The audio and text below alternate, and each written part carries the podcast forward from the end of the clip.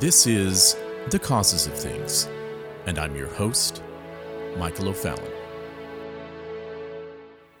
It's March 25th, 2020. We will be addressing where we left off on our last episode tomorrow, where we will examine in full the theory and application of reflexivity.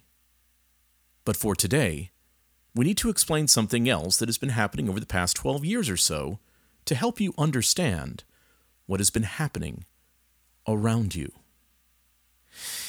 It's the operational preparation of the environment. This term, operational preparation of the environment, or OPE, is used in military circles as essential terminology that has come into use by most militaries across the Western Hemisphere. It is known in some circles as intelligence preparation of the battle space, clandestine intelligence collection that may have a more distant relation to military action, and also operational preparation of the battle space. The intelligence gets into the area of interest far ahead of the conflict. Then the current situation extends to include covert operations that support overt combat. This OPE, or preparation for an offensive move by other forces, principally directed against in place hierarchies, economic systems, and governments that you hope to soon replace. At the heart of exploitation operations is the objective to degrade the effectiveness of the organizations or nations that you seek to invade or replace at some point in the future. Traditionally, and no doubt the term has been overused in the military almost to the point where it loses its meaning, but OPE, operational preparation of the environment, is done effectively in this way. Either by manipulating the adversary or organization you wish to absorb in some future manner, or by disrupting the adversary's normal operations by misinformation campaigns, or in many cases, propaganda that will turn the populace or primary tribal members against the normal way of doing things prior to your operations of flipping the current hierarchy in place. This can be an effective methodology if utilized with an insurrection move that effectively renders a nation, a people, a tribe, or a unified organization in such a way that you divide, fracture, or turn that organization in against itself. Because even if you don't flip it, if you turn it against itself, it can't win. And thus making it so much easier for the insurrecting, or for lack of a better word, the domestic organizers of a coup to be successful. So if you are going to employ OPE in a nation that was strong with national pride, within certain distinctions, an agreed set of basic religions or moral beliefs. For instance, let's say that it had a Judeo Christian understanding of morals, rights, liberties, and, and law you would have to be about making these changes for quite a while. You would have to begin from the top down, convincing the leadership that was in place that was willing to go along with your coup that these changes are going to happen with us or without us being on board with you. It is the classic carrot or stick case. If the leaders in the top of the organization go along with all of the proposed changes, they will be rewarded, protected, enriched, and allowed to hold their positions or perhaps even elevated. They will get the carrot. But for those that oppose these changes, they will get the stick. They will be ostracized, called racists bigots under the breath, xenophobes, and backwards old men. They will get phone calls from people that they used to respect telling them, you know, it'd be better if you put a bullet in your head. They'll be shut out of conversations. They'll be shut out of leadership positions. You will need a few of the very prominent leaders that straddle the fence, appear to be on both sides, willing to help both sides, But actually, these guys, in the end, are normally the ones who are directing the troops, enabling the long march through the institution itself. And then you begin to change the foundation of, well, let's say within the nation or the faith or the religion, the organization, the university. Let's say that you destroy the foundations of a, let's say, a religious institution with concepts like liberation theology, neo Marxism, critical race theory, and any concept that destroys the most important elements of knowing what truth is in that religion. What do you destroy? You destroy their epistemology. In other words, how they know something to be true or not. You disassemble the leadership structure but you make sure your men who have compromised, capitulated, are in place. And ensure that they have the control of the information, the teaching, the direction of the religious institution. You see, that's how OPE works. It's the organizational preparation of the environment of what you're going to be transitioning into. If the work was to flip an entire nation of differing religions, convictions, you have to have all of the denominations, all of the religions, and the faiths to take part in this exercise. You need to form coalitions who will support this grand slide into radical subjectivity. Let's say, for instance, if the nation you were trying to flip had a majority of Christians you would have to have almost every denomination, seminary, university, parachurch organization take part in the giant subjective move. Everyone have to be in on it. And anyone who dared to leave would be punished, ruined. Now, for the men that you put in place in leadership to make sure that this transition happens, you label these weak spined, gutless men trusted voices, who actually are the least to be trusted. See, they're here to deconstruct your faith. They're here to deconstruct your education. They're here to deconstruct your foundations. But not just within your own religion, you need all the other faiths as well.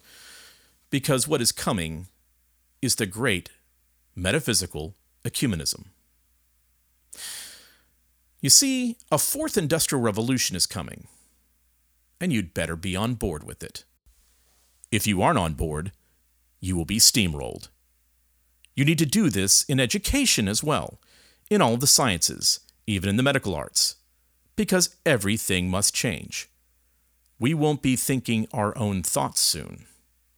Because everyone in the nation you'll be taking over will lose their cognitive liberty so you have to soften them up. That is OPE operational preparation of the environment. You see, nationalistic, faithful, God loving people who love their families and their liberty are nearly impossible to break. So you really have to bring in concepts that are completely the opposite of what they would ever accept. First, you need to introduce ideas that are so completely insane that nearly everyone thinks you're crazy. That you're so over the top that everyone talks about how crazy the ideas are constantly. You see, that is how you start to get people to think out of the box, out of their current parameters. Something that could never be imagined before, something so foreign becomes domesticated in their minds. So you introduce things like, well, things that seem absolutely crazy at first, like a Green New Deal. And within that Green New Deal, you start pushing for the end of flight travel, the end of all fossil fuels. You see, because with fossil fuels, you can operate without connectivity. You limit healthcare for the elderly. And all of those ideas seem insane for a while. But then, just like the monsters of our youths, they become our pets. They become familiar, almost considered, but not yet. See, this is the operational preparation of the environment. Or, let's say you create a concept like, let's say, an extinction rebellion that basically operates a doomsday cult. Literally, like an apocalyptic end times organization warning of the end of days for everyone, all people everywhere. You prepare their minds for this. Many younger generations join in and take over entire cities across the globe that are completely shut down for extinction rebellion, warning everyone of the doom to come if they don't eliminate the concept of family and childbearing, demand biodiversity, end the consumption of meat, end capitalism and demand equity for all except for the elites, that is. And if they refuse, if they push back, then you say, How dare you? And once again, these ideas seem crazy to most, absolutely insane. But maybe it'll get your face on the front of Time magazine. You see, you start the conversation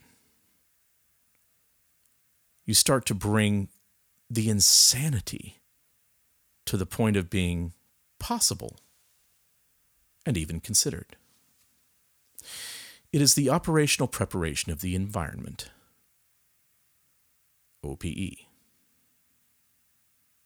You have to prepare a population for their new overlords. Otherwise, you will have instant rebellion and resistance. But all of this is not enough not for a strong people, a strong nation. Now you need, if you are the invading force, after the OPP, you know what you need? Shock and awe. You need fear to grip the population. Fear that will cause them to do things and consider things that they would have never have thought of before. They must be gripped in fear. And you must cover the airwaves with fear have fear in every commercial, have fear in every push notification to their phone, and it will reflexively take over this cloud of fear. And not that the fear isn't real. Whatever your weapon that you're using for shock and awe, it is dangerous. Deadly, as a matter of fact. But maybe not nearly as serious as you want them to think it is. Because the fear will eventually, reflexively, take over. And then it will be a virtuous thing to try and save your family from what they fear. Because everywhere about them, they will have reasons to fear. All of a sudden, through OPE, operational preparation of the environment, they will see things and experience things that they've never experienced before. And remember, to make a full change in something that you've done habitually takes about six weeks, by the way. That's what people have been saying for years in terms of taking a new exercise regimen, a new diet. If you can do it for six weeks, you got it. But all of a sudden, these people are seeing long lines for the grocery store. They can't get things that are just normative. They can't get toilet paper. They can't get meats. They can't get vegetables or fruits. They can't get eggs. They can't even get water. So fear starts to grip. Maybe this is what it was like living in a socialist country. Well, I've managed long enough here. And once they put up with that long enough, it will be suggested that it is a godly thing to turn over their liberty.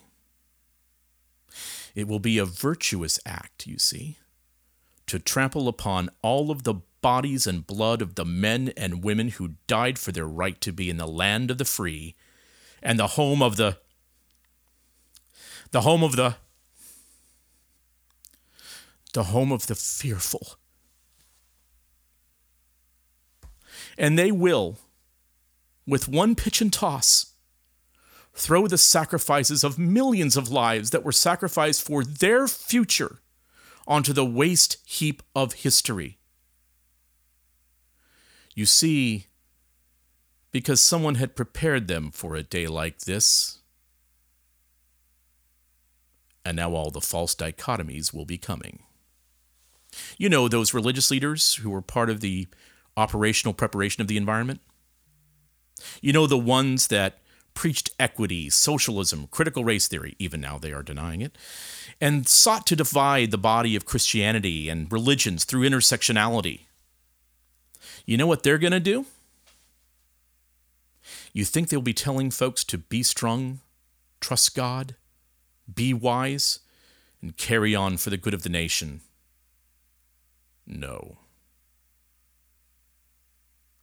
They will continue to stoke more and more fear, create false dichotomies, demonize those that want to have control of their future, of their lives.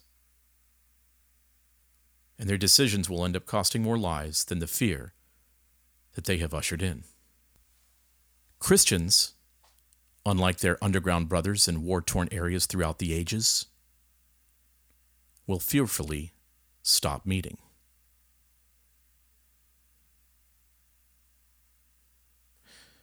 as you've prepared through operational preparation of the environment, this land. And because reflexive fear grips everyone, and because so many in the younger generations and millennials aren't even connected to their families, aren't even married, you now have the land of the captive and the home of the afraid.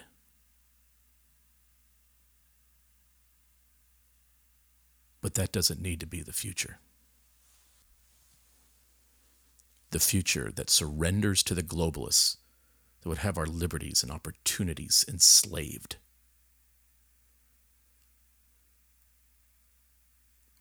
We can take another path. We can move forward with bravery and strength, with conviction and purpose,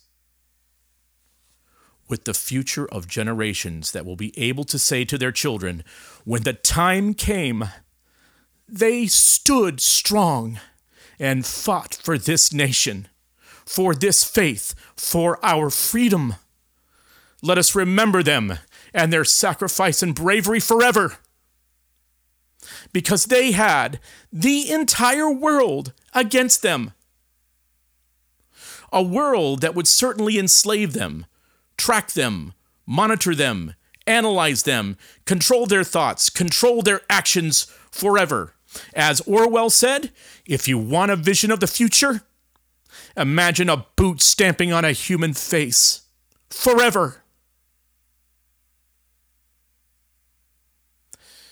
and they would know that it would take the act of courage.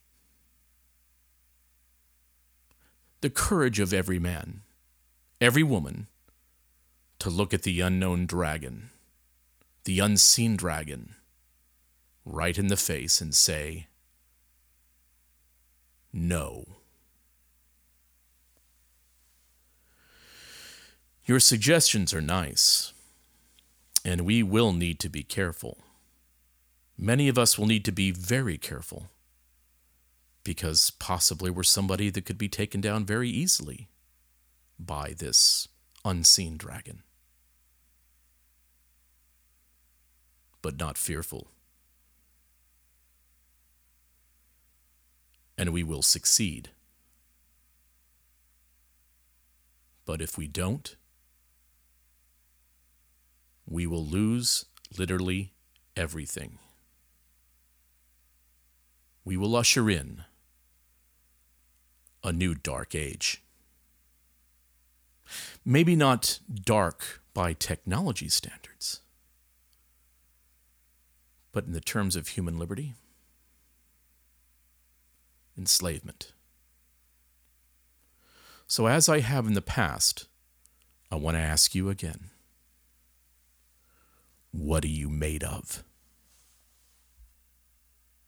And what are you going to do about it? We must win. I'm Michael O'Fallon, and this has been The Causes of Things.